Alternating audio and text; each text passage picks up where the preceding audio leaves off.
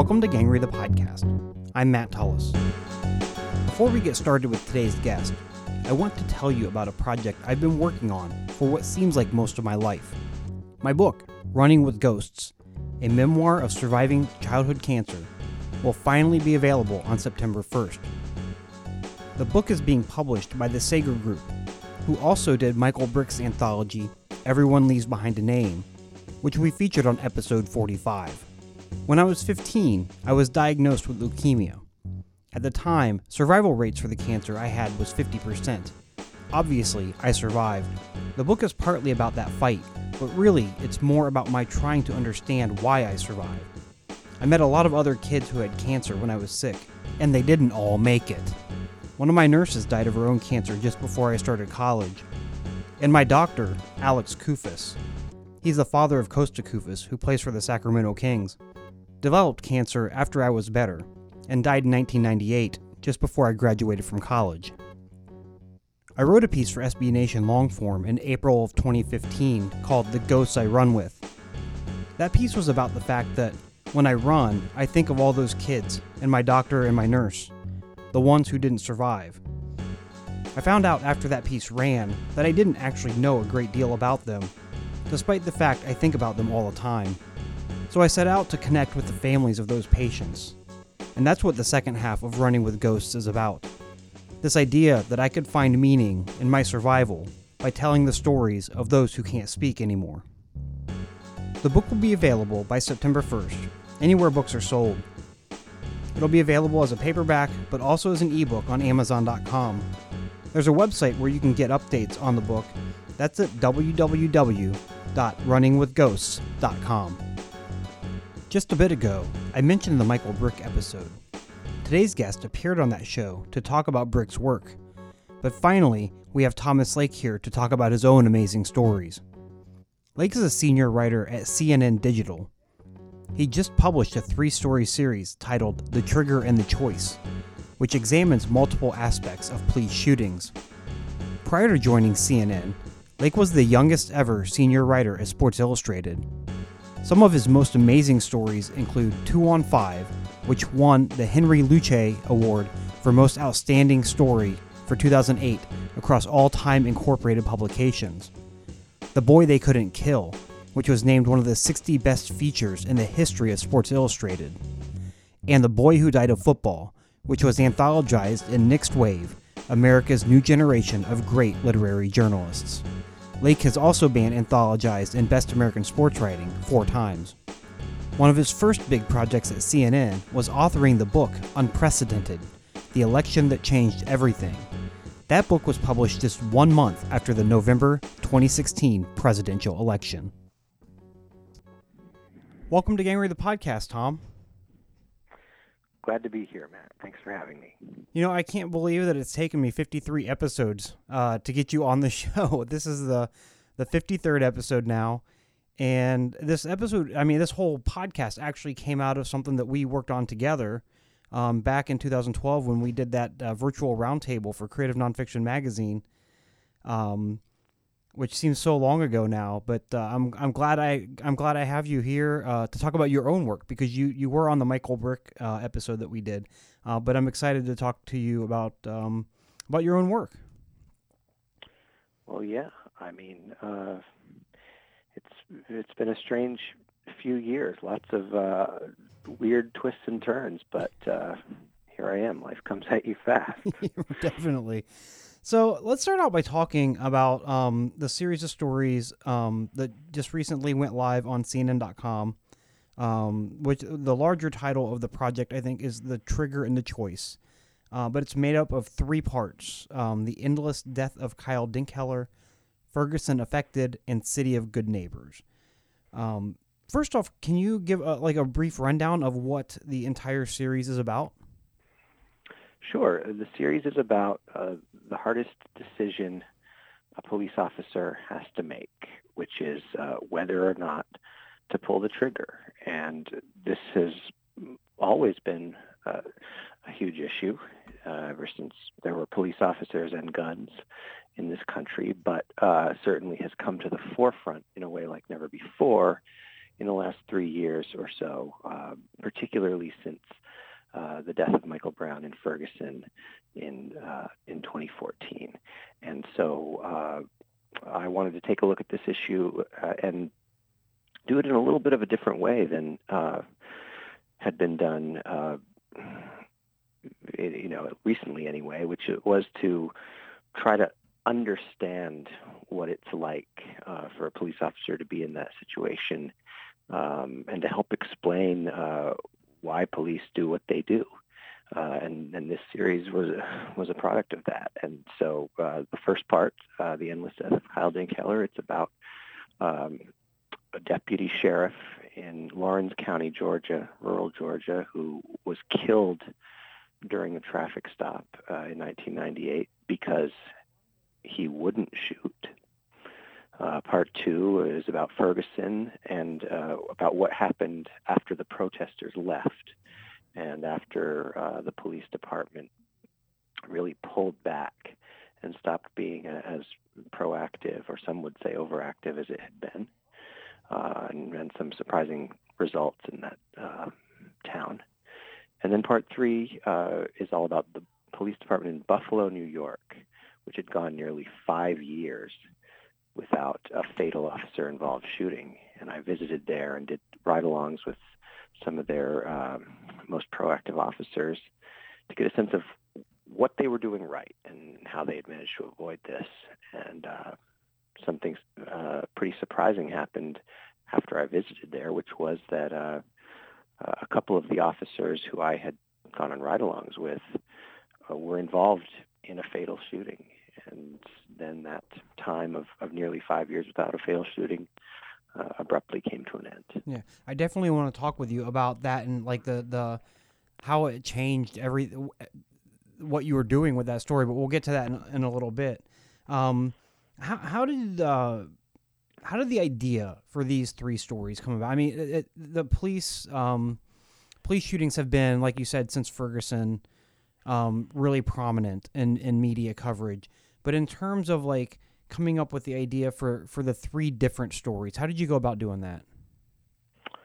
I would say part one, uh, the Keller story, had been in my mind for years, um, going back to probably 2014 or 2015. Uh, at, you know, either when I was with Sports Illustrated or or or before I joined CNN, uh, you know, there had been some brief mention of, of the Keller incident, along with coverage uh, of police-involved shootings, but you know it was just sort of a passing mention. And, and I remember thinking about that at the time. You know, it sure would be interesting to dive into that whole story, try to tell it from A to Z.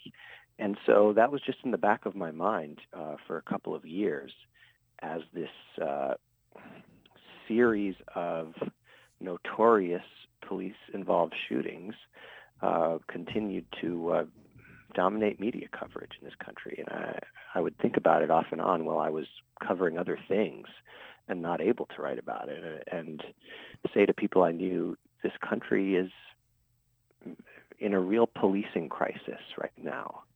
And it's get, it seems to be getting worse and worse. Uh, I want to understand what's going on and why. And um, do use the skills I have uh, as um, as a reporter and a writer to try to shed some light on that. Uh, and, I didn't get a chance to do to start working on it until this past January. I just finished uh, a book on the presidential election and came up with this idea. I submitted it to an editor uh, here at CNN, Jan Winburn, uh, who was in charge of the enterprise team. Um, and I said, Jan, could we work on this series together? And she was like, well, sounds great, but let's uh, see if we can propose it as a three-part series. And so I did some more research, and she helped me with the proposal. We sent the memo to uh, the editor-in-chief, Meredith Artley uh, of CNN Digital, and she uh, she decided to give me the chance to do this. And so over the next few months, Jan and I uh, consulted with each other as I did more and more research, and lots of ideas came up for cities that we could focus on.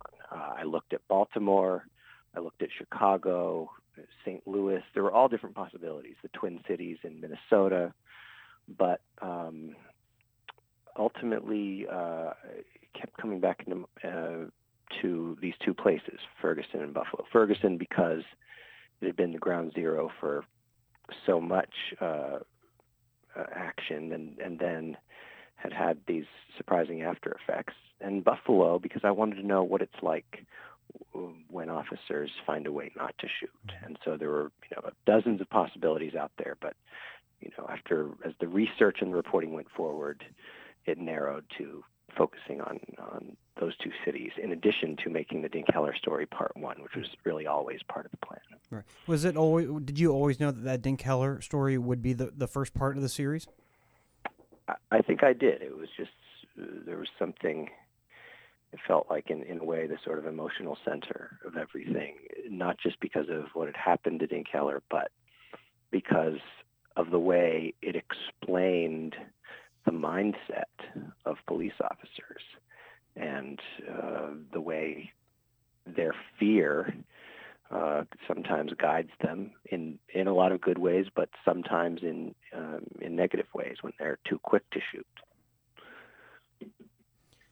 Did you, uh, you, you said you kind of kept coming back to Ferguson, which I, I think makes sense on, on this. Um, how quickly? When did you learn about Buffalo? Because that I mean that was a really interesting third piece.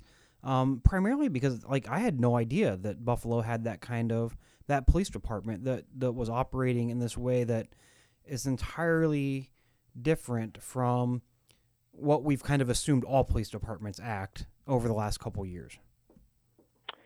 You know, uh, there's this group. Um, they're actually some of the same people from Black Lives Matter, uh, and they they operate a website called Mapping Police Violence. I think mappingpoliceviolence.org. And so, in the course of my research, um, I remember visiting that site a few times. They have all this uh, very detailed data about fatal police shootings and race and comparing one city to another. Uh, it's pretty sophisticated what they've done with that site. And in the course of looking uh, at that site one day, I noticed uh, how they were comparing the rates of fatal shootings in various departments, and they showed Buffalo as the lowest rate of uh, fatal violence that involved police. And I was like, wait, that's pretty interesting. I've, I don't remember ever seeing any national news outlet write about that. Mm-hmm. What's going on there? And that's really uh, how it started. Was just that simple question: What's going on there? And uh, so I started making calls up to Buffalo. Um, initially, their police department, um, no one would return my calls. Uh, but this guy Murray Holman from this group called the Buffalo Peacemakers, a sort of intermediary citizen group that helps improve relationships between the police and the community he called me right back. And Murray, uh, if you've read the story, you know, is this sort of amazing figure on the streets of Buffalo, six foot seven. Uh, he's a grandfather, a former basketball player. Uh, when Murray walks around, uh, people people's heads turn, and and when he talks, people listen. And he, I was like, Murray, can I come up and visit you and see what you do? And he said, Yeah, come on up. And once that happened, a lot of doors started to open. I mean, I just rode around the city with him for a few days in the frigid winter of mm-hmm. Buffalo. There's, uh, I've been in a lot of places in winter, and I don't know that I've ever felt this kind of biting cold that I felt there in early March. Just this combination of cold, uh, moist from the lake, and brutal wind. But anyway, we were riding around the city of Buffalo, and he starts to talk about the Buffalo Police, and I'm like, well, Murray, they're not returning my calls. I can't get anybody to talk to me from there. He's like, oh, no problem. I know Captain Nichols. We'll just go see him. I was like, really? You, you have to go through like the PR team or something? He's like, no, no, no. Just come on. We're gonna go see Captain Nichols. I was like, all right, Murray, you lead the way. Right. And sure enough, uh, Murray led the way right into the into police headquarters, and there was Captain Nichols, and uh, the rest uh, you know, it just got sort of easier from there. Uh, I was able to come back again and, and do this ride along that really uh, became the, the core of that mm-hmm. story. Right. Uh, I was able to also get a ride along in Ferguson, same thing, but getting access to these police departments was very difficult Mhm. uh, initially, and and in both cases I didn't get the access before actually showing up in the city, and um, I think a lot of police are very skeptical of the media right Mhm. now, uh, especially uh, in uh, in part, I think because of the, the media coverage of the last three years, they feel like so much of it has been negative. And so uh, that was, I think, one of the biggest challenges, reporting challenges in this whole series Mhm. was um, telling uh, these people in law enforcement, um, I'm really going to try to be fair, uh, and I just want to know what it's like to do your job. And eventually, some of them were willing to let me see that. Yeah. You you mentioned earlier a little bit ago um, that that um, Buffalo had had a, a, very long time without any fatal police shootings, uh, and and that's what drew you there. Uh, and then in May, um, they actually did have a a, police shooting, um, and I'm curious uh, how. Uh, and, and the Buffalo piece is ti- is titled "City of Good Neighbors." I'm curious, like, what uh, where were you at in terms of writing that story before that happened uh, and what what did you have to do after that happened Great question, Matt. Uh, I was hustling to finish the writing, and I knew that by I actually turned in the story uh, quite a while ago because then it went through some editing, and there were some other reasons for the delay in coming out. But um, uh, I wrote these stories in order: first the Dinkheller piece, then the Ferguson piece, then the Buffalo piece, and I was going to turn them in to the editors all three at once. And I had been working through the weekend uh, this I think the first weekend in May, uh, just trying to to get the Buffalo piece nailed down. Had the ending. Um, knew I was going to end it with this scene where the cops, uh, these sort of hard-nosed cops, show up in a, a yard in a housing project, and it looks like they're going to go uh, in and knock some heads together.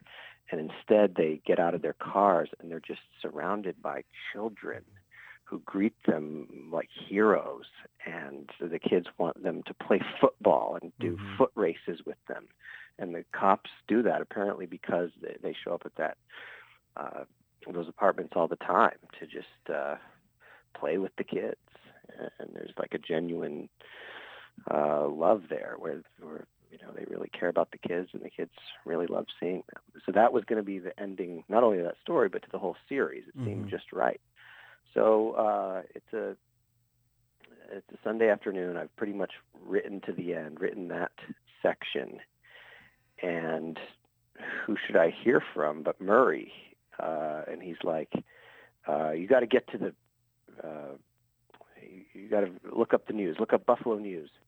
There's been a shooting." And I was like, "What? Kind of?" Yeah, he's like, "The cops did a shooting." I was like, "Oh my goodness!" So I go uh, and I start reading up on what's happened. Um, it turns out that two these two cops, um, Joseph Aquino and, and Justin Tedesco, have been involved in a fatal shooting. Aquino had been terribly injured, nearly had his ear torn off, uh, and Tedesco uh, shot someone to death. It was all part of a traffic stop. And I'm like, okay, um, I guess this story's going to require a little bit of changing and because I, you know, I had ridden along with those two guys, Mhm, and they were, right. you know, they had already been mentioned in the story, and I had like audio of of interviewing um, Joseph anyway. To, uh, and- yeah, actually both of them, and so yeah, obviously then the the there had to be a new ending uh, for the story, and uh, I mean, someone had a young man, uh, Jose Hernandez Rossy, had lost his life. There was a question of exactly how it happened. Uh, the New York State Attorney General's office was going to get involved and investigate. Uh, as we speak now, there's still not a resolution in that case. There's been no determination on who did what, right or wrong. Mhm. Uh, but you know, on the other hand, uh, it made me think it's pretty amazing that they went as long as they did without one of these fatal shootings. But inevitably, when there are this many highly charged interactions between officers and citizens, uh, there's going to be times when people get uh, severely injured or even killed. right right So that you, you mentioned um, getting access to the police department was was a big challenge, uh, and obviously, I think having kind of the story change on you like that is also another challenge. Were there any other challenges that came to you, either in reporting or the writing uh, of these stories uh, as you worked on them? Right out of the gate, uh, for the first story, um, Kyle Dinkheller's father, Kirk, who's really, in a sense, the, the main character in mm-hmm. the first story, uh, I knew that in order to get anywhere on that story, uh, I had to get cooperation from him. And uh, I, I found his phone number, called him up, explained who I was and what I what I wanted to do. He was a little guarded. I said, "Can I come visit you?" He lives uh, not far from where I work uh, in Atlanta. He lives, you know, a ways south of here. Can I drive down and, and visit you? And he thought about it, and then he was like, "Okay, I guess so." And so uh, uh, a while later, a couple weeks later, I I went down to his house, and uh, he welcomed me uh, into his house, and we sat down at his kitchen table, and uh, I started to ask some questions, and he was like, "Whoa there, whoa, just a minute, before you ask anything, I have a whole lot of questions for you," and I was like, "Okay." Um, I'm I'm here to to answer your questions. Go ahead. He, he I think he had like a legal pad in front of him, mm-hmm. and uh, he he just it was like I was saying before about skepticism of the media, especially uh, among those in law enforcement and, and close to the law enforcement community. Um, there's a lot of uh, mutual distrust, I mm-hmm. think, uh, right now and he just he was like why are you doing this? Why are you doing it now? Uh, who are you? What are your motives? Uh, what's cnn really trying to do here? And i said look i, I get it. I, I understand why you're skeptical um, because uh, there has been a lot of uh, negative coverage of law enforcement in recent years. Uh, you know, but um, I just I want to listen. I want to hear your story and and tell the story of Kyle and his life and death uh, the way it should be told. You know, and I'm I know I said a lot more than that, mm-hmm. but uh, by the time it was over. Uh, for some reason, um, he was willing to give me a chance. Maybe his his desire just to be heard and understood uh, ended up winning out, mm-hmm. and um, and so from then on, you know, he he was willing to tell me all he knew, or or most of it anyway, and um, and, and the story came out uh, Friday, and you know, he texted me and said, "Thanks, uh, you did what you said you were going to do." Mm-hmm. I'm curious. Did you do you uh, did you in this instance maybe not, but have you shared previous stuff that you've written with with subjects who might be hesitant uh, to talk with you? Because I'm thinking um, one of the things that struck me about the the the first piece is, I mean, it, you have written other pieces about um, sons who have died, obviously not uh, as police officers, uh, but you have you have worked with these families who have gone through the process of losing a son. Um, do you do you ever use some of your previous work to kind of show uh, a potential story subject, kind of where you're coming from as a reporter? Yes, I do, and in fact, I did that this time with a few people who were skeptical and, and hesitant. And in fact, I think I did it with Kirk. I probably sent him some links to some stories online at, at one point while we were emailing. So yes, that's a, mm-hmm. a, a, great point, and I've done that before. in previous times. I've gone so far as to make up uh, physical packages with like photocopies of stories mm-hmm. and, and, mail them to people who I'm hoping will talk to me. Right. And um, that does not always work, but uh, but sometimes it does. Sometimes I think it shows a sort of level of dedication and seriousness that uh, potential sources appreciate. Mm-hmm. And then sometimes they'll look and they'll say, okay, well, I see that you've written about death and loss and tragedy before, hopefully in a humane and sensitive way. Okay, I'll I'll give you a chance. And um, enough people, plenty of people didn't, who I wanted to talk to in, in, for this series, but enough did uh, to to make it possible. Uh, you mentioned um, that uh, you got a text uh, from uh, uh, Dinkheller's father uh, after that story went live. Have, have you? What's what's the, the rest of the feedback been like? very positive. You know, I've been I've been grateful for that, and it seems to be from a lot of different places on the political spectrum, whether you know people on the right and, and on the left, and that's uh, been particularly satisfying because there's so little it seems like uh, these days that uh, Americans can agree on just in this time of awful uh, political negativity.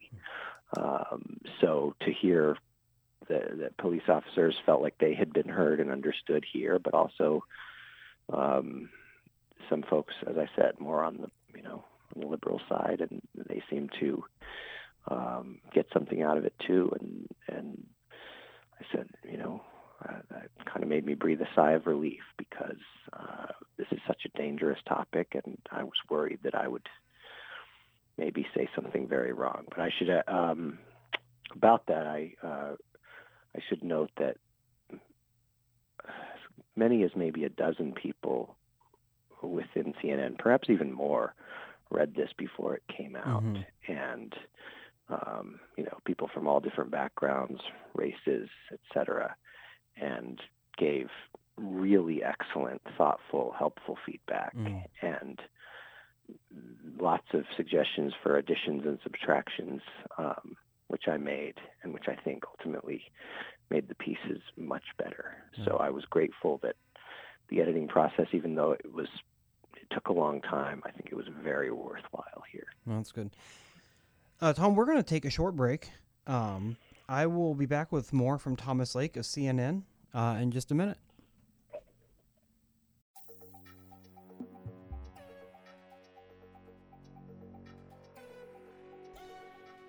Gangrey the podcast is brought to you by the College of Arts and Sciences at Fairfield University which grounds students in the 500 year old Jesuit tradition of academic rigor and personal reflection, while providing them with the critical skills needed to succeed in work and life.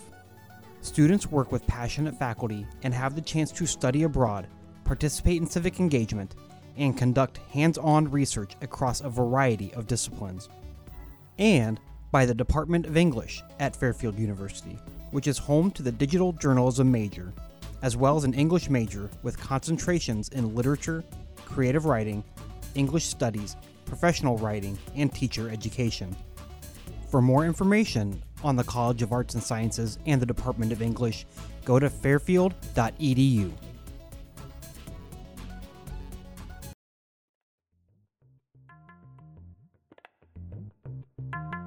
Welcome back to Gangrey the podcast. I'm Matt Tullis, and I'm talking with Thomas Lake, a senior writer at CNN Digital. Uh, Tom, can we talk a little bit about what it's like to be a long form writer for CNN? Um, I think most people, when they think of CNN, they think primarily of TV and not necessarily um, uh, written, long like long form written journalism. So, what's that been like for you? Yeah, uh, well, there's an editor uh, with CNN. Her name is Jan Winburn, and about 15 years ago, uh, she and I crossed paths at uh, one of the old Nieman Narrative conferences up in the Boston area. And at the time, she was uh, an award-winning editor at the Baltimore Sun, and she uh, she was on a panel there at the Nieman conference with uh, one of her writers, uh, Lisa Pol- Pollak, who had won a Pulitzer Prize for feature writing. And the two of them were talking about the writer-editor collaboration. Well, I was 22 years old, uh, writing for a tiny little uh, paper uh, up on the North Shore of Boston, um, not even on staff, just a, a stringer for $45 a story. And uh, I had brought uh, a manila envelope full of uh, photocopies of my little 8 to 10 inch stories. And, uh, and I heard Jan's talk, thought she was wonderful, and um, slipped her one of these packages and said, um, hey, my name's Tom, will you read my stories? And she uh, very generously uh, took it and said, "Sure, come see me tomorrow, and we'll talk." And uh, and I did, and she was very encouraging, and we followed up by email. Um, it didn't immediately lead to a job. I still was very raw and and wasn't ready uh, to work with her at that point, but we stayed in touch uh, off and on for. Um, you know, over 10 years as I worked my way up in the business. Well, she uh, came down to uh, Atlanta, uh, where I live now, and, and eventually took a job as the enterprise editor at CNN Digital, which um, some people uh, may or may not know is the most read news website in the world, and uh, is still, I think, trying to build its reputation for um, for long form narrative. But but Jan has been and her writers have been doing that kind of work for quite a while now. Well, anyway, flash forward to 2015. Uh, I lose my job at Sports Illustrated, budget cuts, etc. Uh, a former colleague of mine uh, the, at the St. Petersburg Times, Catherine Scheuchert, um, helps sort of reconnect me with Jan. And uh, I go meet her and say, look, I, re- I really need a job. Uh, once again, just as I had done uh, 13 years earlier, uh, I brought Jan a manila envelope of my stories uh, and, and said once again, uh, I need a job. In fact, uh, my then um, almost three-year-old son and I uh, took the train downtown to CNN Center to deliver this package to her.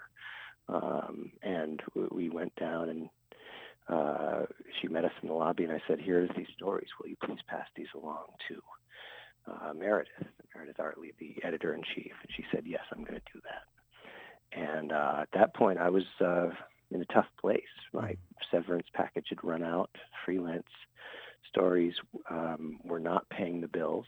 Uh, we had a lot of medical bills because uh, my wife and I, our, our infant son had been in the hospital, but then had come out and he was doing okay, but, but that still added up. And, you know, we needed a breakthrough. And uh, we were a one-income family, so we needed, I needed a job that would, would, would pay all the bills itself. And anyway, Jan uh, made good and, and passed the package along to Meredith, and Meredith uh, found a way to uh, to get me on the payroll. But the only opening was uh, with the politics team, which mm-hmm. I had never done before. Uh, I had never written about politics really in any way, uh, other than like local school committees and city councils and stuff. But it turned out they wanted somebody who had some of those sort of magazine writing skills I had because they had this interesting new project uh, where they wanted to write essentially a real-time book about uh, the presidential election. And so, very long story, very short. Uh, I did that project, uh, worked with some veteran um, political folks and uh, editors in Washington and, and survived it. It was uh, really tough at times, but uh, but got it done by the end of 2015. Um, that book came out last December. It's called Unprecedented: The Election That Changed Everything. Um, but all along, I I wished for the chance to actually work with Jan because I didn't get to work with her on, on the book project. Mm-hmm. So when I brought her this uh, idea for the police series, um, you know, she passed it along to Meredith again. And this time, uh, once again, Meredith said, okay, you've got the green light, do this. So nearly 15 years after our first meeting there at the Nieman Narrative Conference, uh, Jan and I finally got to work together on a story. And what you read, um, this three-part series, uh, it's the result of that long overdue collaboration. Uh, and working with her was uh, every bit as wonderful as I hoped it would be. Uh, she was smart and tough and kind and uh, just uh, nurturing and uh, you know ask the right questions at the right times and then I sent in the stories and she had just just the right number of line edits. Mm-hmm. so it was an, an, absolute dream and um, here we go finally right. uh, a, a, collaboration uh, comes to fruition. So you mentioned the book unprecedented um, which was it was published a month after the election. Is is that right? December of 2016 that's right. Uh, the the book on the election uh, literally had to be done, like all edits complete, less than 48 hours after the election was over.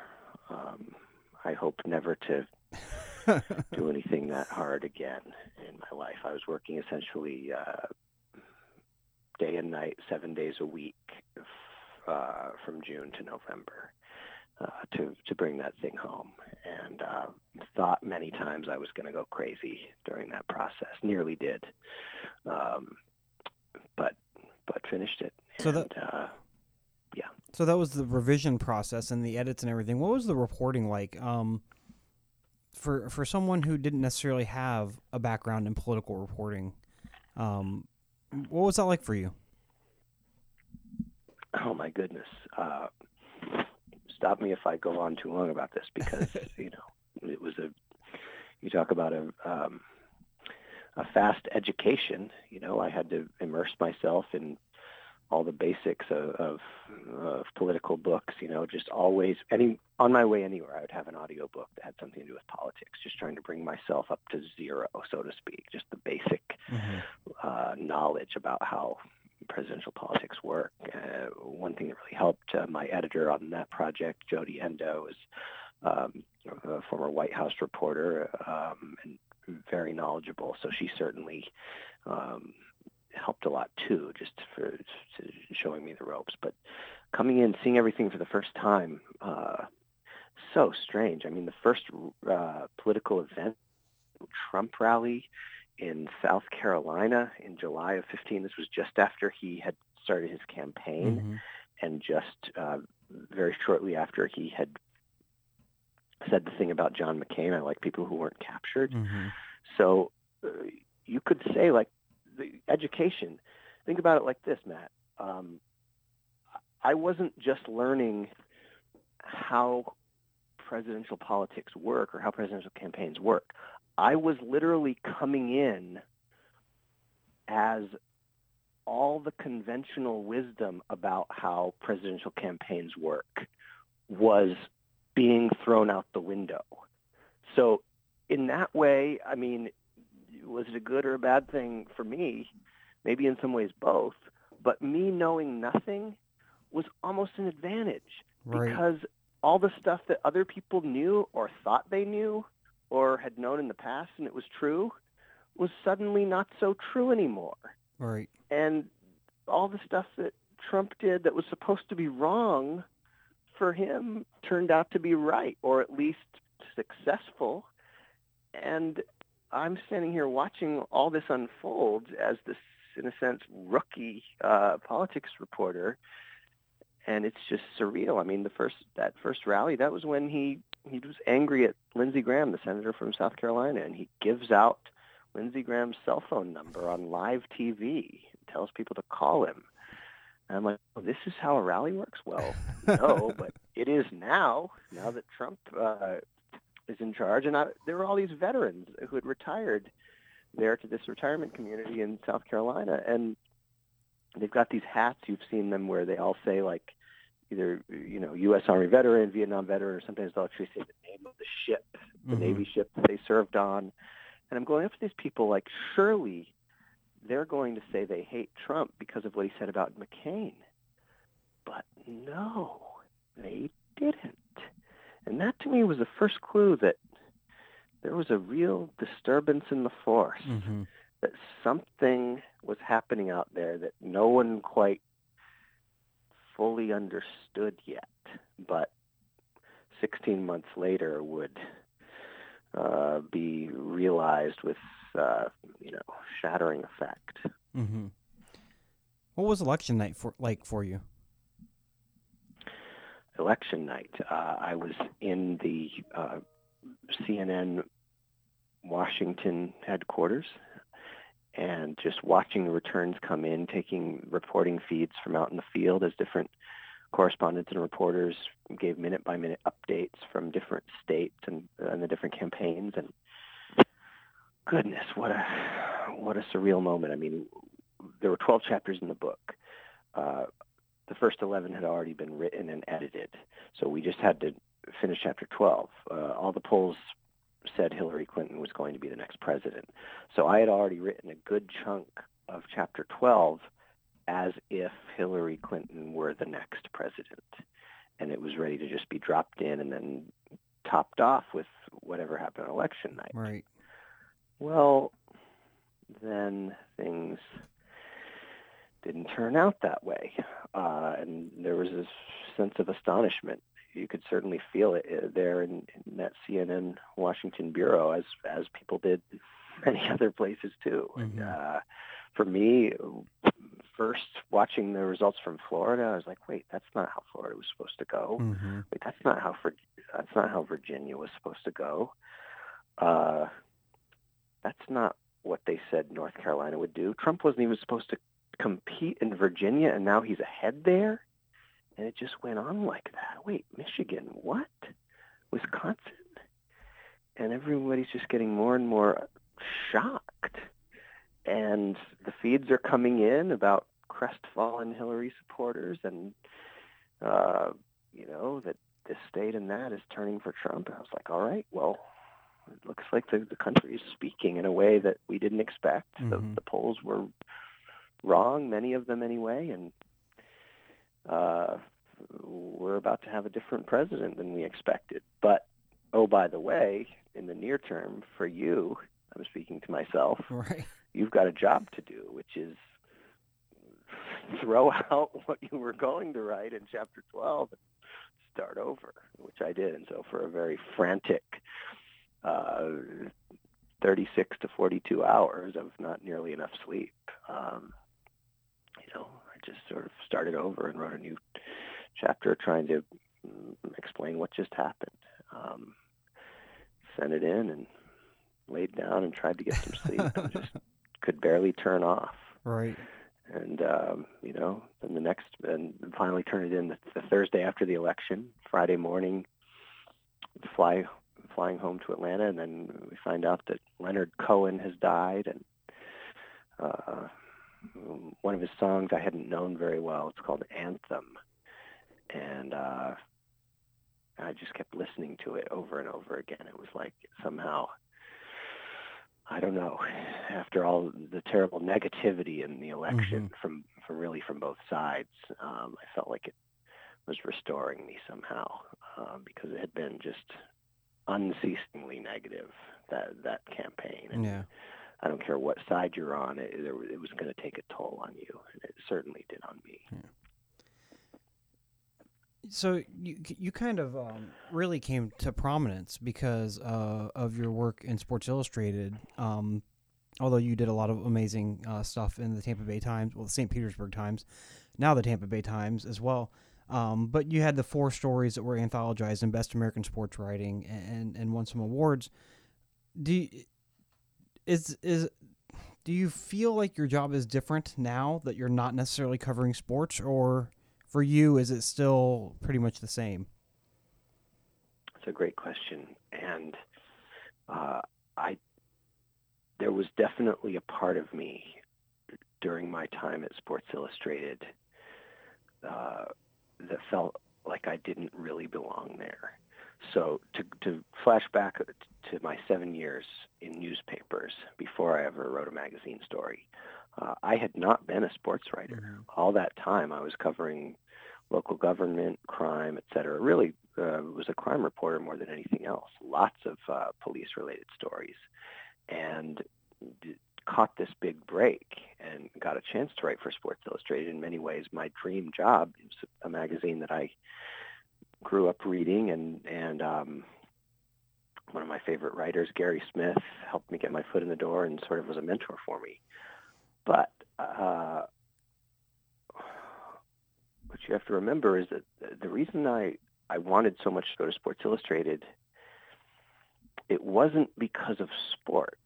It was because it was a magazine that had a reputation for such good writing.